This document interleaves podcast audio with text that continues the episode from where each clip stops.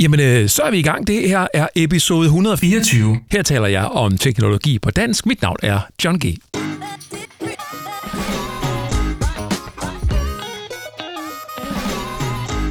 Det her, det er en episode, der kommer til at handle om Samsung Galaxy S23 Ultra, som jeg står lige med i hånden her, og som jeg har testet med stor fornøjelse over det sidste længere stykke tid.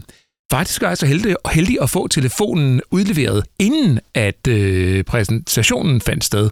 Det var så med alle mulige restriktioner om, at jeg ikke måtte sætte den på netværk, jeg måtte ikke fortælle om den, jeg måtte ikke engang have den på wifi eller installere apps på den. Men jeg tog en masse billeder, og det var rigtig hyggeligt, og nu har jeg så brugt noget tid, efter at den blev præsenteret den 1.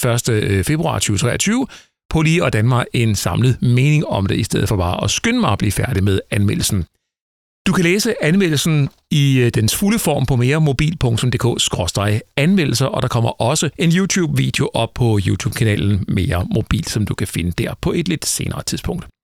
Men nu der er det den talte udgave, som du bare kan læne dig tilbage og lytte til, hvor jeg fortæller hovedkonklusionerne fra anmeldelsen. Og husk nu, hvis du lytter med længe nok i episoden her, så får du mulighed for at vinde en super eksklusiv Mere Mobil kop. Nej, Mere Mobil krus er det jo. Det er en ny serie, som jeg har fået lavet her til 2023, hvor der er forskellige citater på. Der er blandt andet et Steve Jobs-citat fra præsentationen af den første iPhone. Der er også et citat fra Alexander Graham Bell, ham der opfandt telefonen, og så er der selvfølgelig også et fra mig selv. 3 forskellige typer. Du får muligheden for at vinde et af de her krus ved at gætte den mystiske lyd, og det kommer jeg tilbage til lidt senere. Men nu skal det handle om Samsung Galaxy S23 Ultra.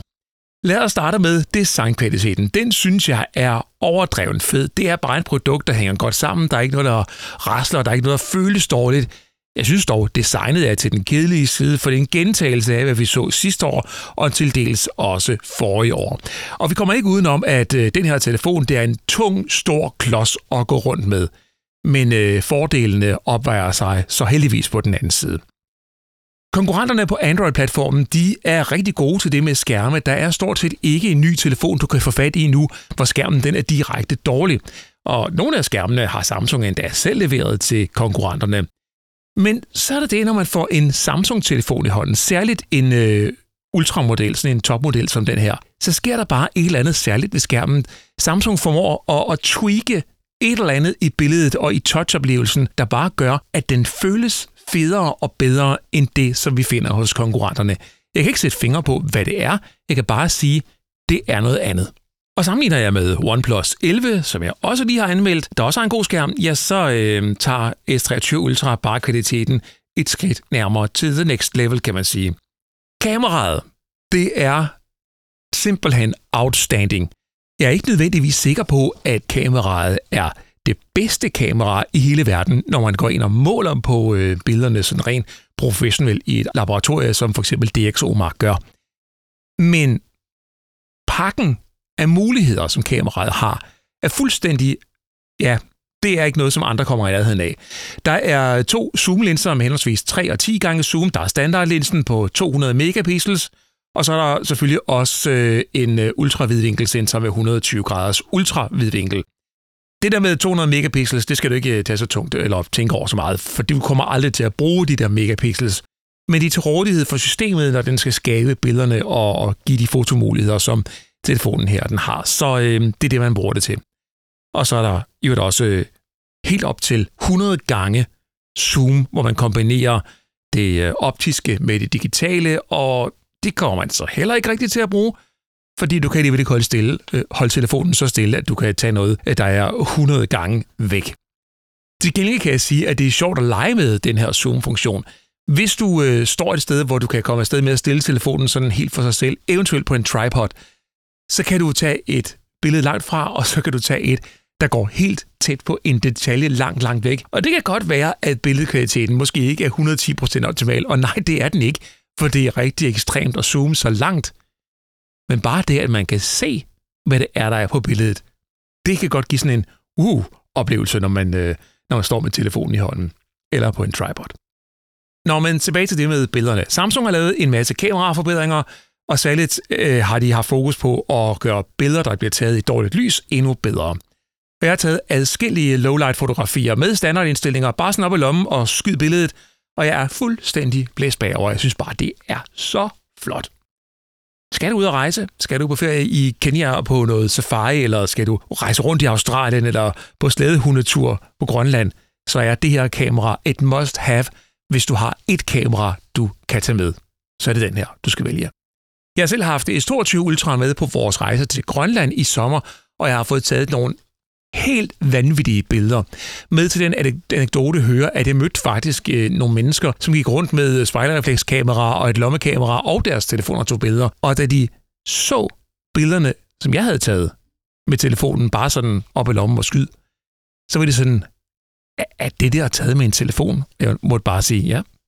Men det er ikke hvilken som helst telefon. Det er jo selvfølgelig en Samsung-telefon. Der var nogen, der skulle hjem og købe en Samsung, der skulle hilse at sige.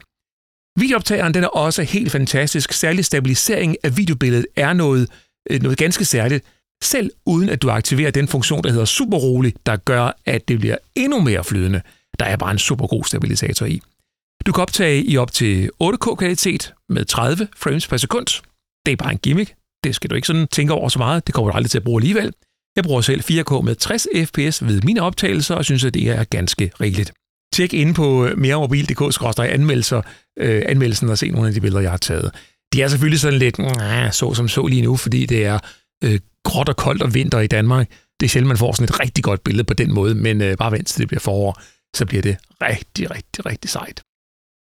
Så er der det med brugerfladen hos Samsung. Samsung de har den her One UI-brugerflade, de smider oven på Android, og de ændrer stort set alting i Androids originale brugerflade. Men det er egentlig meget vellykket. Jeg er ikke vild med, at Samsung gør det her. Jeg er ikke vild med, at de kommer med deres egne apps, der ligger side om side med Googles. For eksempel 2 browser, 2 besked-apps, 2 foto-apps osv. Det er fuldstændig unødvendigt. Men når det så er sagt, så virker det egentlig meget godt. Og en anden fed ting er, at brugerfladen og Android bliver opdateret i 4 år.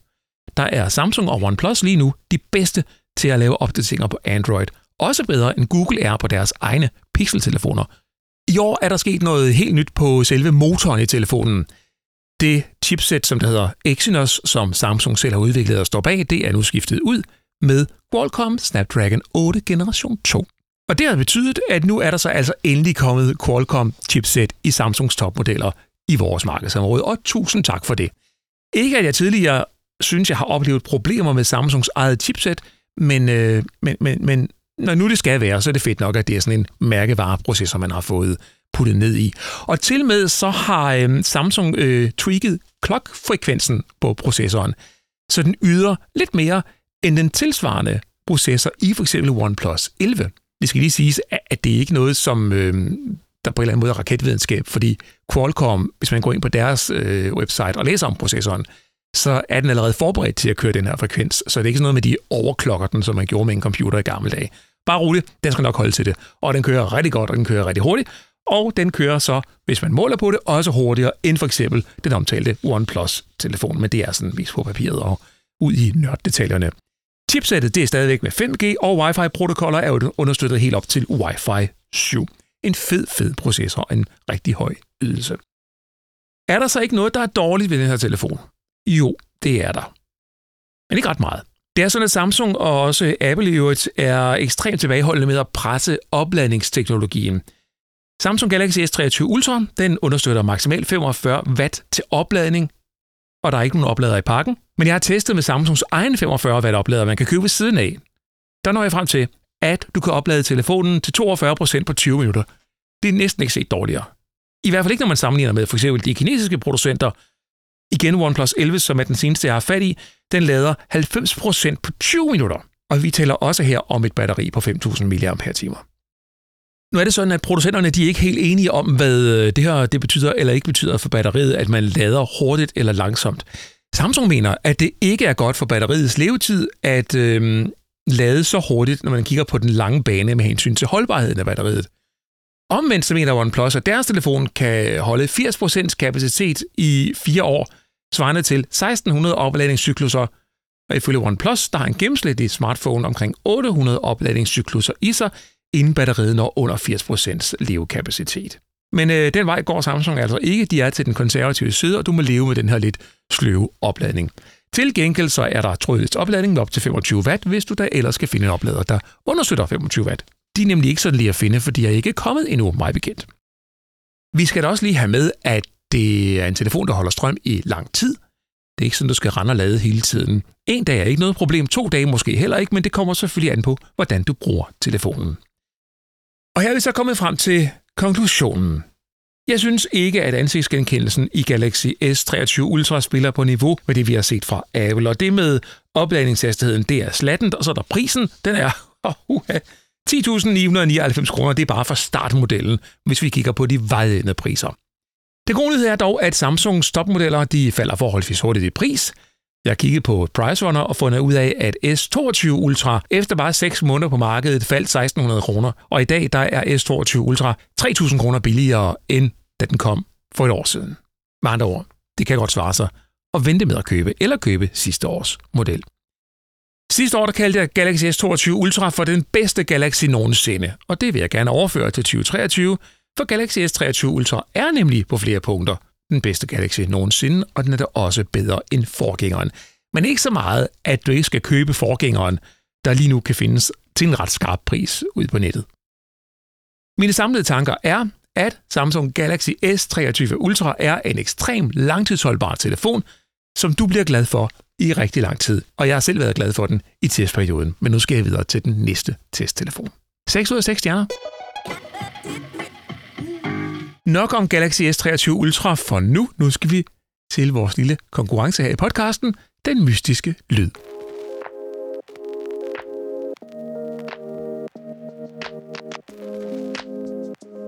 Det mystiske lyd er kort fortalt en lyd, som jeg spiller, og du skal gætte, hvad det er for en lyd. Sidste gang, der var det den her lyd, at du skulle gætte.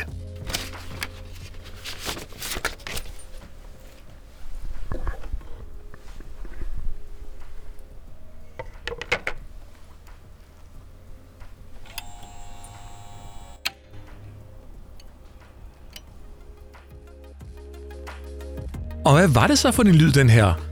Det var der rigtig mange gode bud på. Jeg fik en ordentlig stak mails efter episoden, den kom online. Der var en her, der mente, at det var en fax. Det var Sami Rasmussen, der skrev til mig. Jesper, han skriver, at det er en pladespiller. Kenneth skriver, jeg tror, der bliver spolet på en spolebåndoptager. Det er faktisk et meget godt bud, men det er ikke rigtigt. Og så har jeg fundet en frem her, som er ekstremt præcis, som åbenbart har meget gode ører. Han hedder Mads, og han bor i Ringsted, og Mads han har vundet et mere mobil krus. Hej John G, jeg synes, jeg hører dig tage en LP-plade ud af coveret og sætte pladen på afspilleren og pick-up'en, der kører i position. Tak for en god podcast. Selv tak, Mads, og tusind tak, fordi du lytter med. Der kommer et krus med posten til dig. Og som nævnt havde Mads med det skarpe øre fuldstændig ret. Jeg tager en plade ud af coveret, sætter den på pladespilleren, og pick-up'en kører i position, og ja, så begynder den at spille. Men det er en rigtig dyr en af slagsen. Den koster 112.500 kroner, og det er en Beogram 4.000 såkaldt Bespoke Edition. Hvis du er interesseret, så fås der også en mindre dyr udgave. Den koster kun 75.000 kroner. Sidder du nu og tænker, jeg vil da også gerne vinde et krus, så skal du spidse ørerne nu, for nu kommer denne episodes mystiske lyd.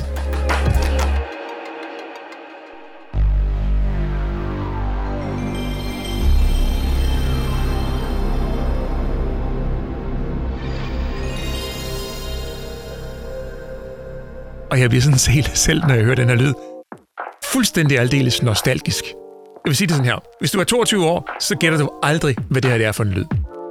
Hvis du er 42, 52 eller måske 62, så har du en langt bedre chance for at gætte, hvad det er. Hvis du har den, så skriver du til mig på johng@meremobil.dk, og det gør du, inden vi når den 20. februar. I næste episode af podcasten fra meremobil.dk, der fortæller jeg, hvad det var for den lyd. Og så trækker jeg selvfølgelig også en vinder. Inden jeg slipper dig helt, så lad mig lige minde om, at der jo er masser af teknologiindhold at finde på meremobil.dk, men naturligvis også på YouTube-kanalen, der også hedder Mere Mobil. Og ikke mindst her i podcasten. Mit navn er John G. Tusind tak, fordi du lyttede med.